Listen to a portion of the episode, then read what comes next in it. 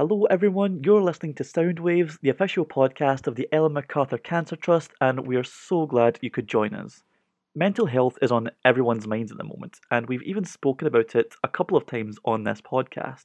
We've talked about ways to look after yourself with young people, skippers, volunteers, and mental health first aiders sharing what helps them personally too. But we had this realization that among these conversations, some voices were missing. The Trust supports people aged from 8 right up to 24, and those on the younger end of the spectrum experience mental health as much as those on the upper end.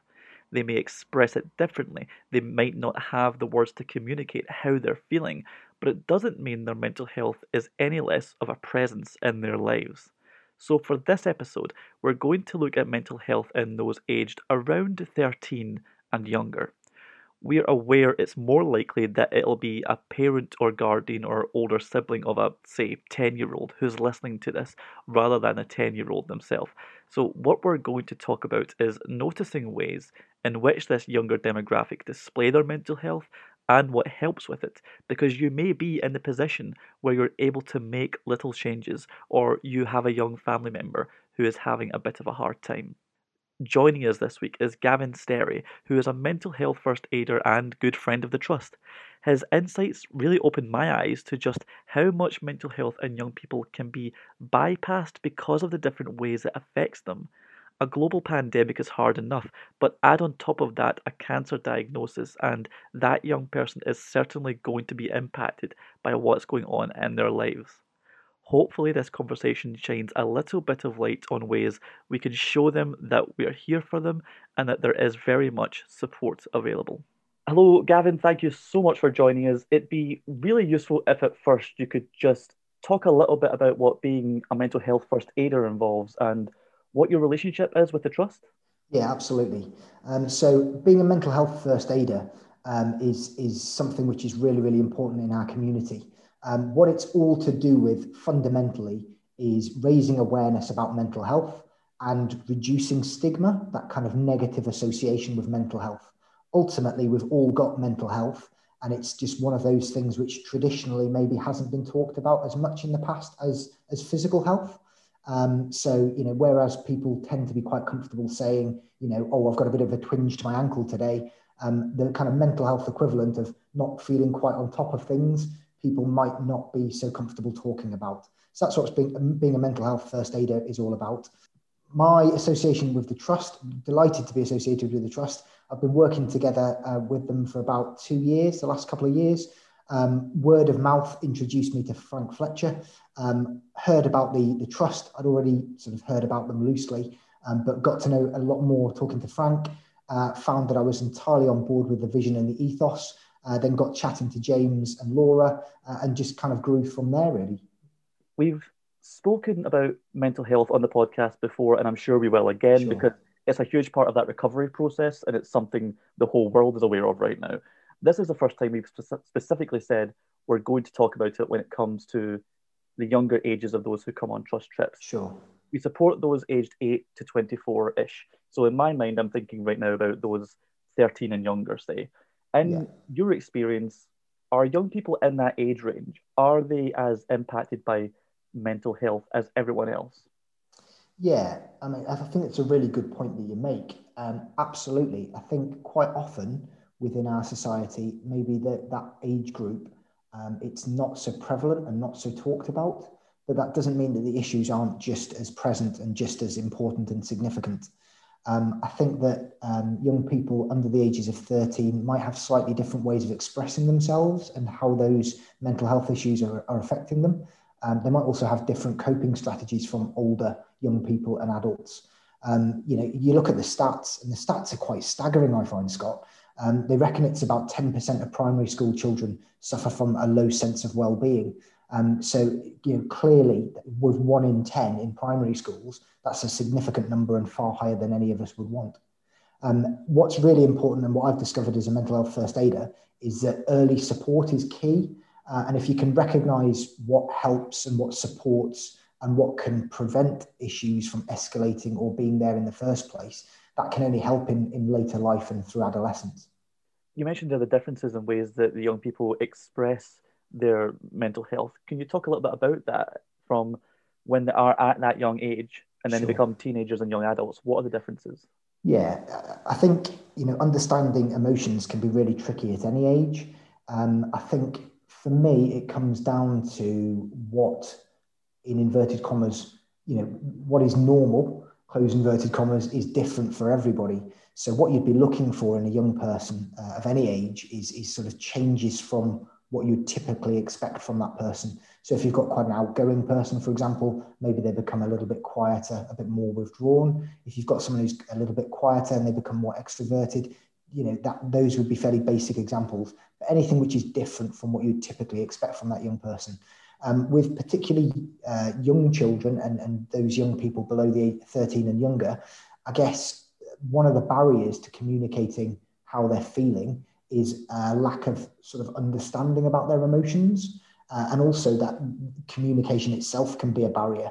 So you might find that they're expressing themselves slightly differently from uh, older young people or adults. So they might not be able to express themselves using words and language in the same way. So expressing themselves through play or pictures and images, expressions, um, and, and avoiding some of those more complicated words might be more appropriate for them. Um, but ultimately, sort of looking at spotting issues with, with mental health in those younger children um, and, and how those issues might manifest themselves, uh, it does come down, in my, my experience, to what's, what's different from what you'd normally expect from that young person. And quite often, the best people to spot those, those, those concerns would be friends and family. Do you think it surprises people to discover that young people at this age are experiencing mental health in many of the same ways we are? Again, that's a really interesting question. Um, I guess you know we as adults sometimes can get consumed with what you know what's on our minds and how we're dealing with things and how we're coping with things. Sometimes that can transfer to to young people, um, and you know sometimes young people can pick up on what's been modelled by the adults around them. I think it, it sometimes can surprise people that uh, there can be a lot on young people's minds. And I think some young people are, really, really good at masking it and not wanting to wanting to trouble anybody or or cause alarm or concern for everybody, any anybody else. And maybe they'll they'll keep things to themselves, or they'll express things in a way which you wouldn't necessarily uh, sort of recognize as being a mental health issue. Maybe, for example, through um, through behavioural issues um, or through um, becoming more withdrawn. You know, as I mentioned before given that this is the Ellen MacArthur Cancer Trust podcast, it's likely that someone listening to this is aware of a young person who's experienced cancer and who's either being told to stay at home right now or is actually shielding in some way, or the other person listening to this. We talk about the concept of emptying your stress bucket, that there are mm-hmm. things we can do to pour away that stress. And teenagers and young adults, they might be more aware of those things are themselves. Is there a sort of a generalized advice for that younger age bracket, which parents and guardians and older siblings can keep in mind to help that young person empty their bucket? Sure, sure. I think Scott, you, you know, you've kind of hit the nail on the head at the minute. I think I think for for all of society, it is an unusual time. There are going to be additional pressures and stresses on everybody, um, and I think it's just really important that, um, particularly for young people who've got involvement uh, with the trust for, for various reasons, that they try and support each other as much as possible.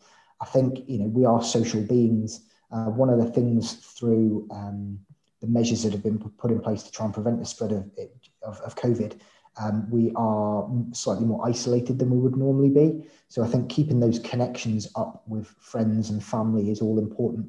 Thankfully, there are so many different ways to connect with people nowadays. You know, you've got FaceTime, you've got Skype, you've got uh, Zoom calls, um, you've got you know, conventional phone calls, you know, writing letters, things which are traditional and maybe have been lost over the last few years um, can be really, really important and, and, have a really positive impact on, on both young people and um, their older relatives. Um, so I think it's just being aware of what releases uh, tension from that stress bucket and just making sure that you're giving yourself time um, during the day and you know as often as, as you need to. Uh, and it's okay to not feel okay and just to try and recognize that and, and say to people, well, you know, look, I'm not feeling quite as I wanted to or, or feel I should at the moment. I just need a little bit of time out and, and then supporting that in whatever way. And for some people, that will be those social connections. For other people, it will be will be different things. It will be time on the computer. It will be time uh, on the on the television, reading, walking. You know, getting out there, running, playing. You know, sort of solo sports at the moment, and and post pandemic, those more sort of team orientated sports. But it's it's whatever works for that particular young person. There isn't a hard and fast of, of what works for one and, and doesn't work for others. And the other thing, I guess, I would encourage um, young people to have a go at at the moment is try try new things. You know, if while you are not able to get out and about as much as possible um, as you would normally, maybe you know try baking, try reading, try different things which you know other people do. And if you've never found that it's worked for you in the past, try it. It might work for you this time. Um, you know, don't be afraid to try new things. But I guess the key really is, you know, if if there are people who will listen to you, who you can talk to, who you trust, then reach out to those people and, and make sure that, that you know you, you're talking to them if there are things on your mind which which are troubling you or bothering you. And what's great is there's there's you know various mechanisms now for that. There's organisations like Kooth, Childline, Young Minds that, that young people can reach out to as well as friends and family. Do you think that it's okay not to be okay message is still getting through there during the pandemic? Because in some ways, I see a lot of people saying, you know, you can do all these things to help you try and feel better. But after 10 months of this, it is quite difficult still. Sure. And also, you know, maybe it'd be a bit more odd to think that you feel fine in a pandemic because it is quite an anxiety inducing thing. Uh, yeah. is, is it about letting people know that if you have an off day or an off week, that's okay? Yeah, completely. I don't think we can over communicate that message that it's okay not to be okay, you know, particularly at the moment, because despite saying all of us are going through this, which obviously we are, for everybody, the impact is going to be different and it's going to be different on different days, different at different times um, during the week, the month, the year. So, you know, whatever young people are experiencing, uh, you know, is absolutely fine. And however they release that stress bucket and whatever they do to um, get them through those times or even help to support them and, and make them feel better, you know, is, is, absolutely fine as long as it's not hurting other people. Um, I think, as I said, those sort of external links in terms of, you know, even through these times, the GP, the general practitioner, is still there for people. Samaritans are there for people. Childline are there for people. I know it's much publicised that these services are very busy, particularly at the moment. But if you feel you might need might need to reach out to them, reach out to them. That's what they're there for. And sort of checking in with people, be it friends and family, be it other professional services, it is far, far better to check in with people, express yourself, be heard, than to keep things bottled up and inside. And again, coming back to what I was saying before, you know, some people like to talk, some people are more comfortable to sort of send messages and things. Young Minds, for example, have got a text service. Kooth have got a, a remote text service as well. So there are different ways to access these different services. And in normal times when there aren't restrictions, what sort of things do you see being of benefit to young people of this age? We talk about the connection made on trust trips. Sure. Is that kind of bonding a universal benefit? And are there other things? Yeah, one hundred percent. You know, we, we, as I said, we are social creatures, so those those connections are are all important. Uh, and I think people are, maybe young people are more aware of that now, now that they're not able to go to school in the same way that they were. I think a lot of young people are probably valuing school uh, more than ever, not only for the educational benefits, but the social interaction. Um, so, you know, at the moment, it is about keeping up um, those, those links uh, as much as possible. I guess coming back to what you were saying before as well, Scott, in terms of tips and support, young people can support each other um, if you're concerned about about a friend or, or somebody else, I know that you know you might think to ask, "Oh, how are you feeling?" or "How are you doing?" Those questions aren't always the, the easiest way to get someone to open up and to talk. Um, sometimes young people might find it more um, useful just to provide a friend with a statement. So instead of "How are you feeling?" something like, "Oh, I've noticed that your smile is even bigger than usual."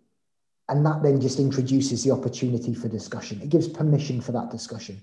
And the benefit of, of talking to other people about how they're feeling is they might then ask you how you're feeling. And it, it just opens up that conversation. And what, one of the things I've really learned working with the trust over the last couple of years is the more the more conversations we can encourage and the more young people are aware that it's okay to talk about things and talk about feelings, the um, the more permission that we have for those sorts of conversations, the better we can all support each other and the better support we'll get for ourselves in most cases.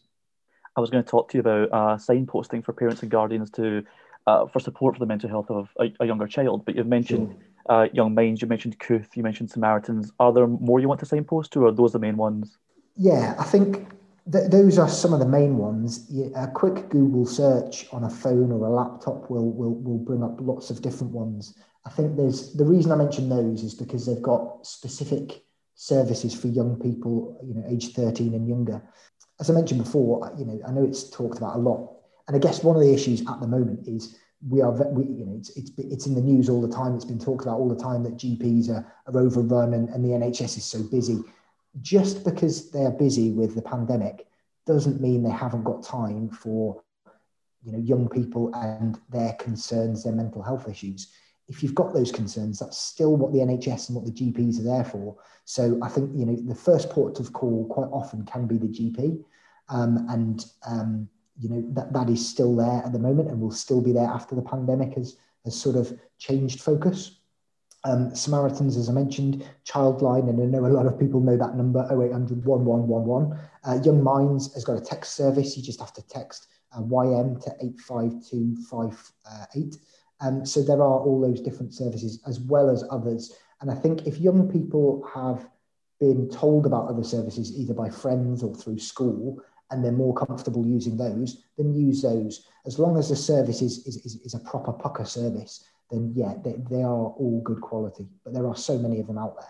And maybe even the reverse of that. Is there some support or a piece of advice you can give those worried about a younger child, whether that's because of their cancer experience or because of the pandemic? Yeah, I think again one of the things I've learned over the last couple of years working with the trust is um, if if people have got concerns relating to cancer or, or concerns at the moment relating to the pandemic or, or, a combination of the two, you know, if you can j- just be there to listen, um, listening is probably the most valuable thing that I've taken away from all of my mental health training. Just listening in a non-judgmental way, so not anticipating what someone's going to say not reacting and expecting them to say something or judging what they've said, just taking whatever's been said uh, at face value. If someone is saying that they, they are not feeling great, or if someone's saying they're feeling fantastic, I think for me, the reasons why they're feeling that way are not so important.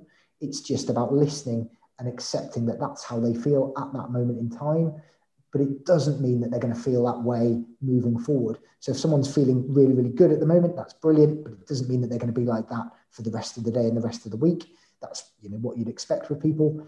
Equally, if someone's feeling a little bit down, not quite right, doesn't mean that they're going to be feeling that way all that day, all that week, um, and, and so on. So it's just about supporting each other, listening to each other, and just taking what's being said at face value and not sort of attributing a value, a, a judgment to it. And when you say listening, you don't just mean talking, but you mean if someone's written a letter, that counts as listening. If someone's drawn a picture, that would count as listening as well. Absolutely. And as I was saying before, you know, different people will express themselves in different ways. So if some people are more comfortable writing things, some people are more comfortable communicating in text. You know, it's whatever works for people. And and you know, I guess one of the things I'd, I'd like to communicate really through this podcast is just to give permission to everyone involved with the trust and, and, and with knowledge of the trust, just to, you know, it, it's okay to talk about how you're feeling. And so you are also taking part in one of the trust's conversation about sessions, along with Susie Shaw, who has also been on the podcast before. It's yeah. about mental health and it's for those aged 14 and up. What can sure. people expect from that one? Yeah, I'm absolutely delighted to be working with the wonderful Susie Shaw again. Um, it's a conversation all about well-being. Um, so within that, it, we're going to be looking at issues which we know are relevant to, to, to young people of those age groups at the moment. Things like isolation, anxiety, depression, all the sorts of things that young people associated with the trust have been telling um, the, vo- the volunteers and the staff at the trust and has, has been passed along and, and we've spoken um, about. Um, so that's what we've planned for. Um, where the, the session's on the 12th of February, it's at six o'clock. Um, it's going to be highly interactive, lots of opportunities for questions and answers. as you say, Scott, it doesn't necessarily mean people have to be talking. They can put them in the chat function as well. That's absolutely fine. There'll be little breakout rooms as well, so young people can talk to each other. They've got the opportunity to listen to each other, see that they're not alone in feeling how they're feeling, sharing different experiences. Uh, and then Susie and I uh, uh have been working on a toolkit and some suggestions which the young people can take away and try out uh, and talk through during that session and try out beyond that session. So hopefully it will be providing support beyond just that, that session um, and, and the conversation about, but into the weeks uh, beyond it. That's it for this week. Thank you so much to Gavin for joining us and you too for listening in. As Gavin said at the end there, he is taking part in a Conversations About session around mental health with Susie Shaw, who came on the podcast to talk about mental health way back when Soundwaves began. As a complement to this episode, that session is open to those who are 14 years of age and older. Gavin also mentioned a number of support services during this conversation, which I will link to in the podcast description and on our social media. Before we go, I just want to say a big thank you to players of People's Postcode Lottery, whose support has been more crucial than ever this last year in allowing us to adapt our plans and support young people from afar. We couldn't do it without them. Again, thank you for listening in. Until next time, take care.